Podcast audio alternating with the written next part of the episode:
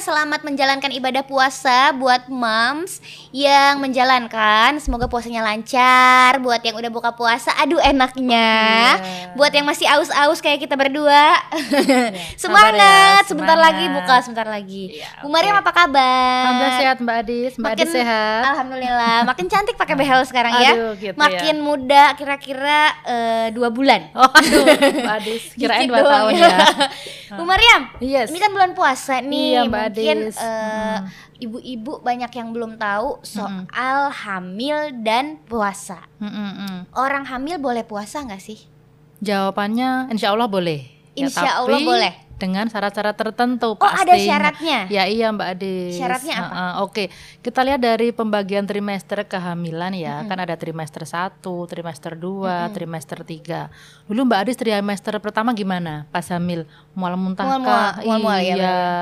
Terus harus eh, apa namanya? Pas trimester pertama kan terkadang wanita hamil itu kan mengalami eh, mual muntah, tapi tidak se- semua wanita hamil ya Mbak Adis ya. Nah, itu kan diperlukan nutrisi yang cukup. Jadi kalau seandainya tidak memungkinkan tidak puasa, enggak apa-apa kan dalam ajaran agama Islam kita juga boleh mengganti atau membayar fidyah. Tapi kalau kondisi tadi dipastikan dulu ibu dan janinnya keadaan sehat. Yang pertama terutama kasus-kasus yang BB-nya bayi kurang atau ibunya yang mual muntah berlebihan kan eh, tidak puasa enggak apa-apa. Jadi kan ngejar nutrisinya Mbak. Nanti kalau Nggak nyampe ya, kalau bayinya nyampe ya. mual muntah terus BB janinnya kurang nanti eh, malah terganggu tumbuh kembangnya BB-nya janin. Tapi kalau udah masuk trimester 2, trimester 3 selama kehamilannya sehat, selama bayinya BB-nya cukup, ibu-ibu tidak ada penyakit tertentu seperti eh, umpamanya tensinya tinggi atau hipertensi, preeklamsi enggak apa-apa. Terutama dianjurkan untuk ibu-ibu yang BB-nya janin itu kegedean ya, Hmm. malah bagus dianjurkan buat puasa sekalian Diet. eh, nanti diet. Tapi untuk menu-menunya makanannya nanti kita bahas pelan-pelan ya Mbak Adis Oke. ya. Berarti gitu. intinya boleh berpuasa asal nggak maksain gitu ya Mm-mm, Bu ya. Kalau di kondisi-kondisi mm-mm. tertentu yang emang nggak bisa puasa nggak usah dipaksain. Mm-mm, yang penting ibu dan janinnya sehat. Sesuai gitu. dengan ajaran agama juga kan Mm-mm. ada ada syarat-syaratnya juga gimana Mm-mm. eh, kalau misalnya yang keadaannya seperti apa bayar fidyahnya gimana.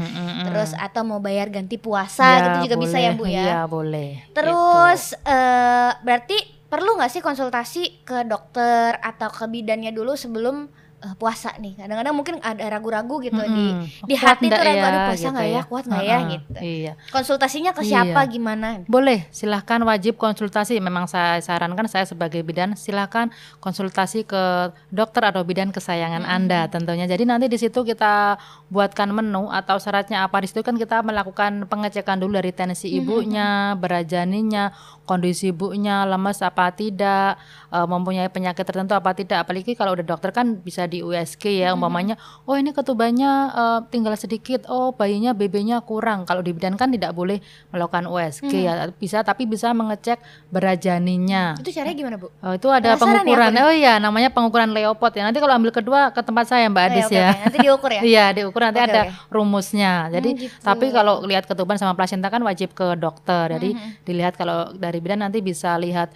berat badannya. Oh, umpamanya usianya sekian. Ini beratnya eh, ini ibu beratnya masih kurang. Jadi nanti ndak usah puasa dulu ndak apa-apa karena ngejar BB-nya kan harus ngejar BB-nya makannya ini, menunya ini. Terus Apalagi di eh, ini ya Bu di trimester akhir tuh kayaknya eh, kejar-kejaran nih. Iya. Antara harus menahan berat bayi Mm-mm, atau, atau meningkatkan. nambahin. Iya, Nah, itu dilema itu biasanya. Jadi banyak sekali klien-klien yang eh, puasa sekarang kan makanan sekarang lebih enak-enak ya, Mbak. Yang manis-manis. Jadi kadang. BB-nya itu naik. Jadi dikonsulkan dulu eh, kesehatan ibunya dan janinnya nanti kalau sudah ACC beratnya oh ndak- insya Allah enggak apa-apa sih buat berpuasa. Tapi nanti juga ada menunya seperti apa vitaminnya harus dikonsumsi. Itu ada tahapan-tahapannya gitu. Terus ini ada pertanyaan titipan juga dari Mams nih ya. Gimana, Katanya gimana, kenapa ibu hamil ini kan lagi mumpung lagi ngomongin trimester 1 oh 2 iya, 3 nih iya, tadi iya, nih. Ades ya. Kenapa ibu hamil itu eh, lebih dari 9 bulan katanya? Kenapa nggak dua bulan lahir? Oke. Kayak ini ya, tiga bulan lahir kayak apa Nanti- sih yang 21 hari itu telur ayam ya? Oh iya. Menetas Jadi- nanti. Heeh. Jadi sebenarnya kan dalam dunia kesehatan usia kehamilan itu sampai 42 minggu. Ya, tapi kan. Maksimal ya, Bu? Iya, maksimal. Tapi kan itu kan ada yang namanya HPL. HPL apa? Hari, perkiraan lahir. Mhm. Bukan hari pasti, bukan hari paksa ya. Jadi eh, bisa maju, bisa mundur. Minimal lahir itu 37 minggu. Mhm. Uh, usia kehamilan beratnya minimal dua setengah itu udah dikatakan bayinya siap buat lahir. Kalau yang mundur lebih dari 38, lebih dari 40 itu udah dikatakan mundur dari HPL, enggak masalah. Yang penting kondisi ibu dan bayinya sehat. Sehat. Karena ada beberapa klien kita juga yang mengalami kemunduran dari HPL terutama faktor apa ya? Yang pertama menstruasinya dulu. Biasanya kalau siklusnya memanjang, biasanya jadi nanti HPL-nya juga eh, ikut memanjang. Terus Hmm, dengan gitu. juga kasus ibu-ibu yang lupa dari head terakhirnya karena kan ngitung dari perkiraan Iya. lahirnya itu dari headnya. Kalau janinnya lupa nanti ya maka biasanya kalau kasus-kasus lupa silakan nanti USG di trimester pertama nanti biasanya ketahuan nih HPL-nya tanggal berapa. Biasanya Iya, itu juga itu juga agak-agak rancu ya Bu. Iya, Karena kan dia biasanya- kan biasanya dari hari mens terakhir, udah dia lupa. dari ukurannya. Mm-mm, lihat ukuran. Jadi nanti kalaupun ibunda-bunda yang hamil di sini mengalami kemunduran, enggak masalah. Yang penting dipastikan dulu USG. Nanti ketubannya gimana, cukup apa tidak, plasentanya pengapuran apa tidak. Pengapuran pun kalau tinggal derajat-derajatnya 1 2 3 4. Nah, masih selama ada masih oh iya dokternya bilang atau oh iya ditunggu aja ini bagus semuanya, ditunggu. Tapi kalau meskipun ada tindakan oh iya ini harus dipacu atau karena membahayakan nyawa ibu dan bayinya harus segera dilakukan tindakan, it's okay, enggak masalah. Karena lahiran mau normal mau sesar itu sama aja sama-sama berjuang ya, Mbak ya. Kalau kita udah berusaha buat normal ternyata endingnya harus seksio sesar, it's okay sama-sama berpahala Mm-mm. gitu. Yang jelas kenapa 9 bulan karena usia bayi emang matengnya segitu. iya. Kalau ditahan lebih lama lagi nanti kegedean lahirnya susah. Kalau kecepatan juga nanti takutnya prematur gitu ya Bu ya. Iya, Yang namanya gitu. prematur itu kan berarti belum mateng Belum nih, belum siap gitu. menghadapi dunia, entah Mm-mm. kulitnya, entah Mm-mm. apanya segala macam, organ-organ dalamnya juga kayak belum belum siap menghadapi dunia. Begitu Mams Iya, Nana ya sudah iya, terjawab nih sama Bu oke. Mariam. nih. Lanjut ke soal hamil dan puasa. Oke, Mbak Adis.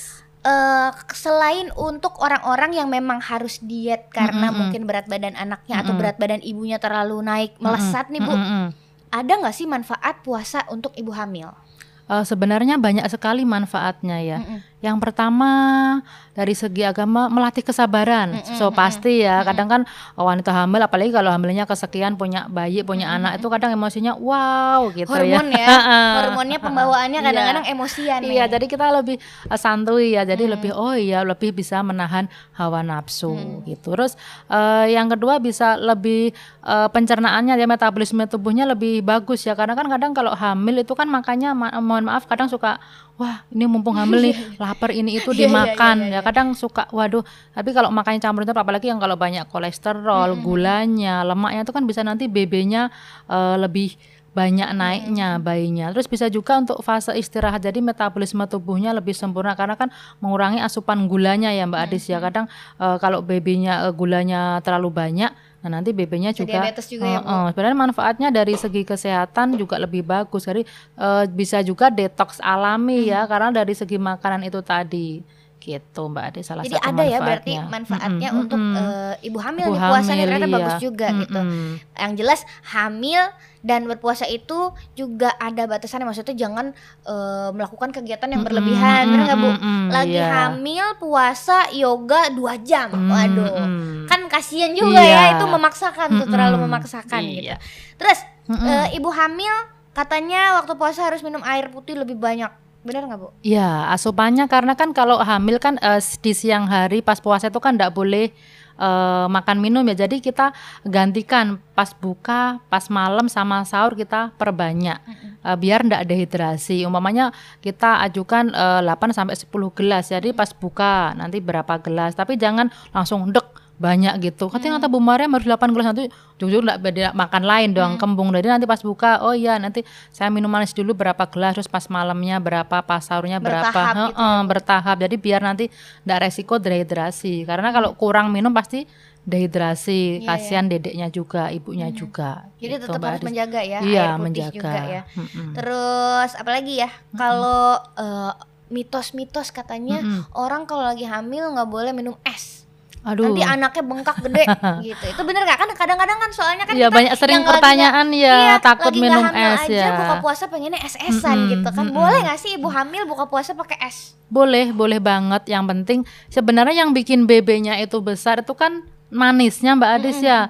Kayak mau es dingin, mau es batu itu oke okay, enggak masalah. Yang penting jangan terlalu manis apalagi kalau udah dikatakan disuruh diet sama bidan atau dokternya itu harus diminimalkan manisnya.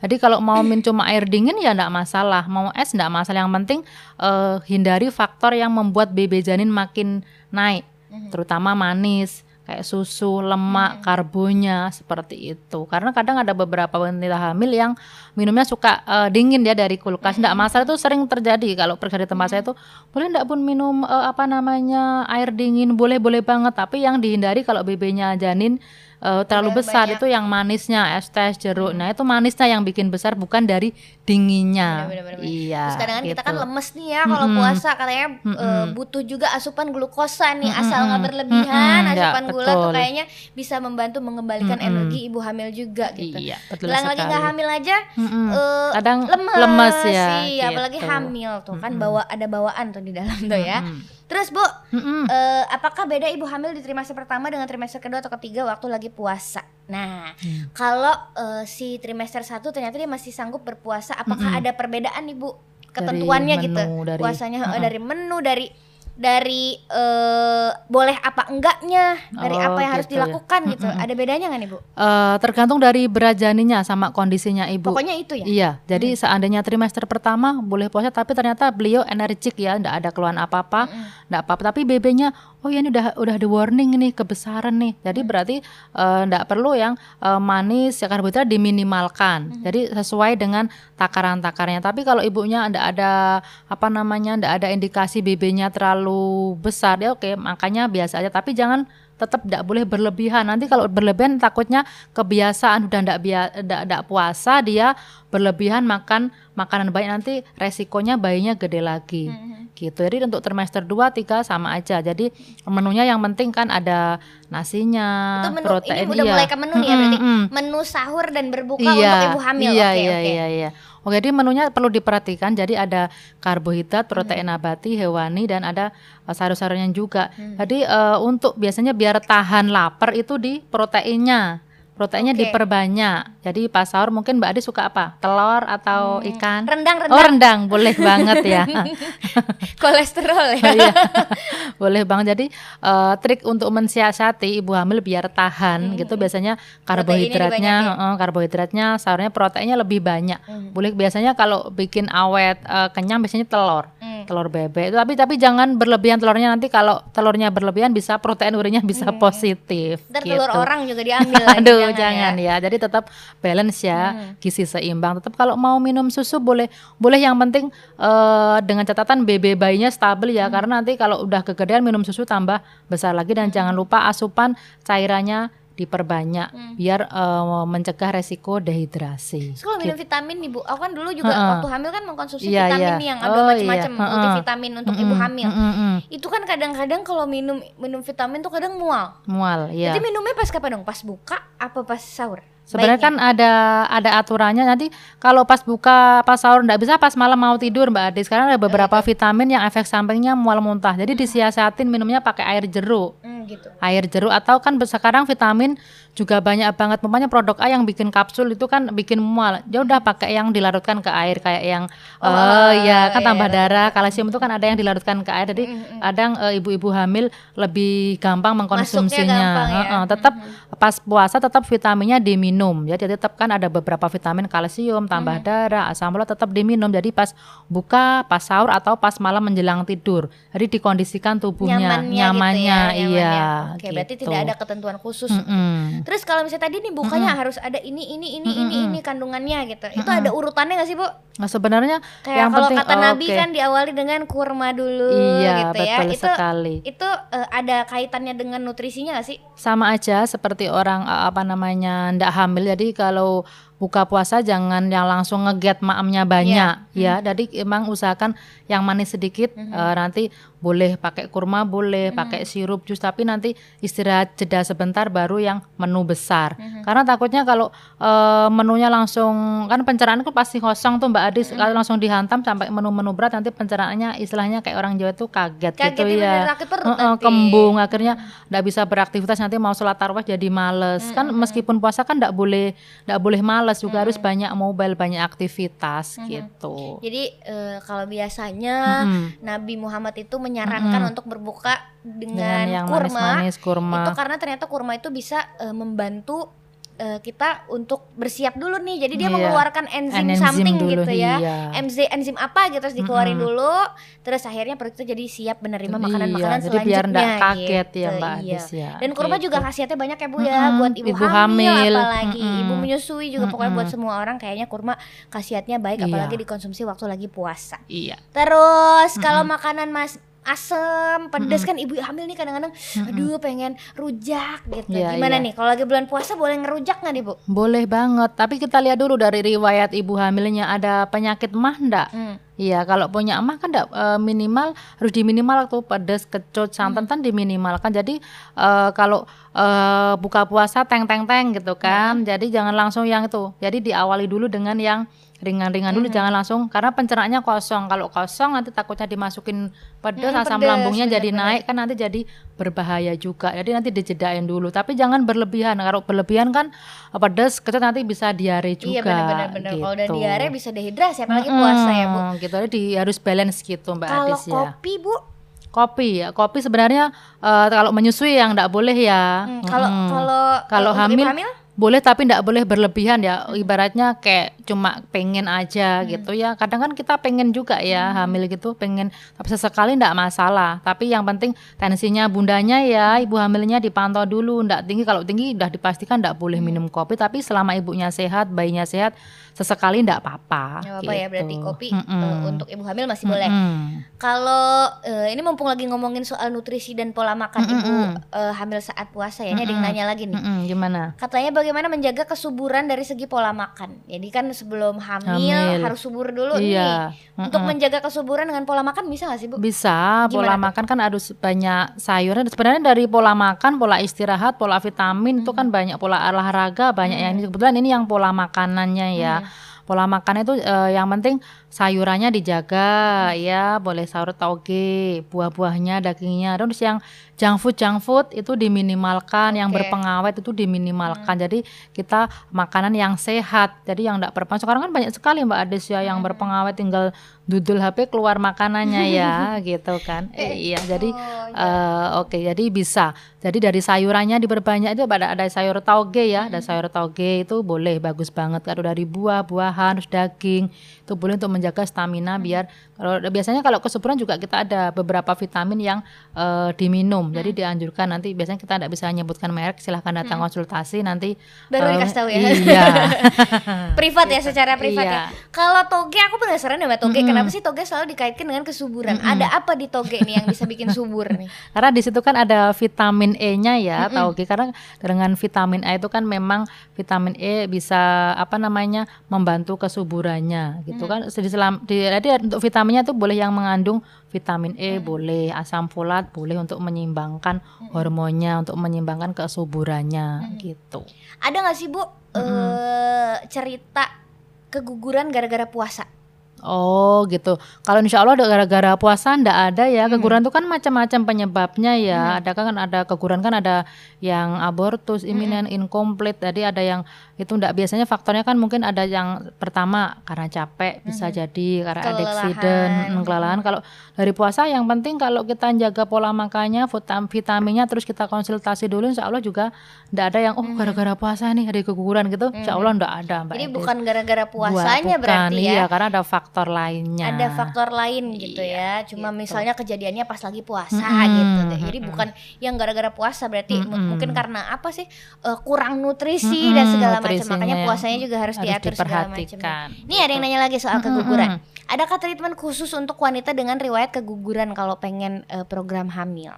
Oh, oke. Jadi eh, kegugurannya kan biasanya kan boleh hamil lagi kalau ada dalam jangka waktu Tiga tertentu. kali mens Iya, biasanya ya? ha-ha, biasanya tiga, tiga bulan ke atas itu eh, dulu dilihat kegugurannya karena faktor apa? Sering nggak kegugurannya? Kalau memang eh, sering, oh iya ini sering keguguran. Biasanya kan kalau dokter disarankan buat cek tokso segala Hmm, macam hmm, dia hmm, suka hmm, pelihara apa burung kalau kegugurannya udah berapa kali dilihat dulu nanti biasanya di, ada program kalau ternyata kalau dia ada toksonya ya nanti biasanya pengobatan Diobatin rutin dulu. dalam sama dokternya kalau dari segi makanan sebenarnya kita bikin rileks ya Mbak Adis ya. Karena kalau kita rileks, tenang itu kan hormon-hormon jadi stabil. Jadi pola makannya juga dijaga tadi ya. Ada sayurannya tidak boleh yang junk food. Jadi nanti dilihat dulu faktor kegugurannya dulu itu dari Oke. apa dulu. Jadi kalau sudah keguguran terus mau program hamil lagi minimal tiga bulan, nanti konsultasi ke dokternya, ke bidannya, boleh disarankan hamil atau tidak. Tapi kalau selama masih pengobatan, selesaikan dulu pengobatannya. Karena nanti beresiko ada kecacatan eh, buah janinnya kalau Iya, masih benar-benar. heeh, pengobatan. Belum Terus, siap hamil belum lagi siap gitu hamil ya. lagi. Jadi Jadi- tetap di eh, dikonsulkan dulu. Terus da- dari segi makanan ya Mbak Adis diperhatikan ya tuh yang tadi yang kita bahas junk foodnya, terus lemak-lemaknya tidak boleh makan sembarangan. Kadang yang mie-mie gitu kan yang banyak pengawetnya jadi diminimalkan itu kita belajar mulai hidup sehat dari makanan, pola olahraga, pola pikirnya, vitaminnya jadi berkesinambungan. Oke, Gitu. yang jelas berarti harus tahu dulu Mm-mm. faktor kegugurannya Mm-mm, tadi, mm-mm. baru eh, tindakan selanjutnya Iya, ditentukan gitu. oleh yang lebih berwenang alias Iya. tenaga ahli. Iya. Gitu. Kalau olahraga nih Bu, pertanyaan, pertanyaan Mm-mm, aku yang terakhir di eh, apa namanya di pembahasan ibu Mm-mm. hamil Mm-mm. dan berpuasa. Kalau olahraga untuk ibu hamil kayak eh, kan ibu hamil juga mempersiapkan ya, Iya, memberdayakan diri nih iya. untuk persalinan kan Mm-mm. banyak juga olahraga-olahraga yang mendukung dan mempermudah persalinan gitu Mm-mm. kayak yoga gitu-gitu. Mm-mm. Tetap boleh dilakuin waktu puasa? Tetap boleh. Biasanya kalau di tempat tempat saya pun juga masih jalan, tapi durasinya, durasinya gitu. lebih kita sedikit. Biasanya yang kita sampai dari satu jam dua jam. Biasanya kan tetap diselingi istirahat. Itu tapi nanti setelah puasa itu masuk eh, kelas yoga itu biasanya kita eh, jedain Mbak Adis waktunya kita lebih persempit. Jadi nanti kita lebih kurangin biasanya yang gerakannya tiga kali siklus nafas nanti bisa satu sampai dua aja. Terus gerakannya biasanya tiga kali empat kali kita cukup sedikit saja. Jadi durasi waktunya tetap kita perhatikan. Terus sampai kita juga sebenarnya kalau di tempat saya juga yoga sebelum melakukan kelas prenatal gentle yoga kita cek dulu boleh enggak melakukan yoga tensinya gimana kondisi ibunya gimana lemas enggak kalau memungkinkan ya boleh adanya ibunya lemas segala sesuatu atau diare atau pusing ya enggak boleh. Libur dulu nggak apa-apa Mm-mm. gitu ya. Ada nggak sih Bu olahraga yang nggak boleh dilakuin? Yang- eh, untuk ibu hamil dan berpuasa. Badminton misalnya. itu bahaya banget ya hamil buat badminton. Jangan badminton ya, Mams. Bahaya badminton loncat-loncat lari-lari Iya. sana sini Ya, kasihan. kan untuk wanita hamil bolehnya yoga, renang itu boleh ya, tapi memang harus eh, di bawah eh, instrukturnya. Eh, kalau renang boleh gak sih? Kalau renang boleh. boleh, Lagi renang ibu renang boleh ya? Asal nggak Oh, diminum iya. air ya. Yang penting Jangan sambil ya. menyelam minum air aja pokoknya berenang boleh Iya, berarti. Terus gitu. apalagi Bu yang boleh? Yang boleh jalan-jalan boleh, apalagi nanti ada yang power walk ya, jalan cepet. Cepet, ada, oh ya, ada main jimbol kan termasuk olahraga Mbak Adis ya. Naik turun tangga itu kan boleh, terutama itu tapi ada batasan usia kehamilannya jangan oh ya kata Bu Mariam naik turun tangga. Ternyata itu kan dilakukan kalau udah tiga dua minggu ke Iya, atas baru gitu. masih baru masuk 7 bulan 28 minggu udah power walk. Aduh Oh, bahaya. nggak boleh ya, karena Naik turun ada- tangga nanti heeh. kontraksi ya, Bu ya. Heeh, karena Oke, ada oke. batasan-batasannya kapan sih harus melakukan olahraga ini, kapan sih yang enggak boleh. Kalau masih sungsang enggak boleh itu jadi harus dikonsultasikan dulu Mbak Adis. Oke, semuanya gitu ya. Mm-mm. Termasuk yoga tadi ternyata Mm-mm. untuk eh, tahu kita boleh yoga apa enggak harus Mm-mm. dicek dulu Mm-mm. tensinya. Mm, detak jantung ya. bayinya gimana. Kalau detak jantungnya banyak, aduh melebihi normal ya enggak boleh dulu istirahat dulu. Tensinya tinggi enggak boleh dulu. Frekuensinya Bu seminggu Eh, sekali Iya, atau seminggu lebih boleh nggak? sekali boleh. Karena biasanya ada yang seminggu dua kali, tapi kita eh, sarankan seminggu sekali biar nanti energinya tidak terlalu banyak yang keluar. Jadi biar cepat eh, namanya bisa istirahat. Hmm. Dan jangan lupa selama hamil itu juga ada waktunya istirahat, Mbak Hmm. Adi. Selama siang bisa istirahat, ibu hamil eh, istirahat untuk eh, biar stamina nya tetap terjaga. Hmm. Bu Gitu. satu lagi pertanyaan aku tapi agak saru ya. Ngapa? Ini eksplisit konten ya. kan kadang kalau ibu hamil yang udah mau melahirkan kan disuruh sering-sering tuh Bu. Iya. Disuruh sering-sering eh, ber- Dijenguk bapaknya. Iya, di, di, ditilii bapaknya kan bahasa orang Jawa gitu ya. Itu kalau kejadiannya udah mau ngelahirin maksudnya udah udah eh, waktunya biar biar cepet itu tetap nggak boleh siang-siang dong ya, Bu. Iya iya kalau puasa kan enggak, batal ya? iya kalau puasa kan enggak, tetap enggak boleh nanti mengkodo ya mbak. Mengganti ya nanti jadi boleh malam. Kan karena memang dalam sperma itu kan ada prostaglandin ya mbak. Jadi yang menyebabkan kancang makanya kalau di akhir kehamilan biar memancing biar enggak telat HPL-nya itu boleh. Nanti itu salah satu tindakan-tindakan induksi alami namanya. Yang induksi siapa? Bapaknya. Tapi dengan syarat-syaratnya oh iya bebeknya sudah cukup Kalau udah HPL tapi BB-nya masih ngejar ya dikejar dulu. Hmm. Gitu sudah optimal kepalanya umpamanya eh, masih sungsang. Oke, kita optimalkan dulu biar ndak sungsang dulu baru nanti melakukan induksi alami. Takutnya sudah HPL tapi masih sungsang Mm-mm. eh, ternyata nanti kenceng malah nanti oh ndak bisa lahir normal. Kalau anak pertama kan memang sungsang diwajibkan eh, untuk mengantisipasi biasanya ada Benerin dokter eh, eh, sesar atau apa. Jadi dioptimalkan bayinya dulu, kesehatannya BB-nya, ibunya stabilkan dulu nanti baru melakukan induksi alami. Jadi ndak sembarangan gitu Iya, ya. iya kan ada yang Mm-mm, eh, mm-mm. eh, apa namanya untuk kontraksi yang lebih cepat naik katanya ada rangsang puting nanti. Itu aku langsung kebayang kalau waduh kalau mau melahirkan lagi puasa-puasa nih suaminya merangsang puting suaminya batal juga nggak ya? Gitu kan. Suka kepikiran nih tiba-tiba kepikiran gitu. Ternyata eh, mungkin bisa dilakukan di jam-jam tidak puasa atau bawa batal batal sekalian juga nggak apa-apa lah ya bu ya. Gimana dong gitu udah mau lahir gitu ya. Kecuali kalau yang me- menuju proses persalinan itu oke ya. Karena kan insya Allah Allah juga masih ngasih kelonggaran itu kan rangsangan alami. Kalau ndak diputar nanti bisa endorfin massas Mbak Ade. Jadi biar ndak eh, endorfin massas kan dari punggung, terus dari eh, pijatan akupresur di tempat saya kan akupresur juga bisa dari kiwi nanas ibunya kan juga bisa dikasih biar itu salah satu tindakan induksi ya. alami. Iya gitu. Yang penting rileks saja biar kontraksinya datang dengan eh, alami. Oke, gitu. Bu Mariam ada yang mau disampaikan lagi untuk moms yang eh, masih bingung menentukan antara eh, hamil puasa nggak ya gitu?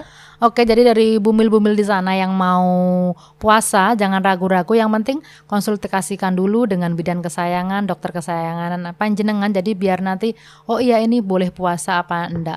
Dan jangan lupa tetap jaga kesehatan, vitaminnya, nutrisinya tetap dijaga biar puasanya lancar. Oke, semoga lancar puasanya, Mam. Iya. Sampai jumpa di Iya. Moms Talk episode berikutnya. Dah. Assalamualaikum.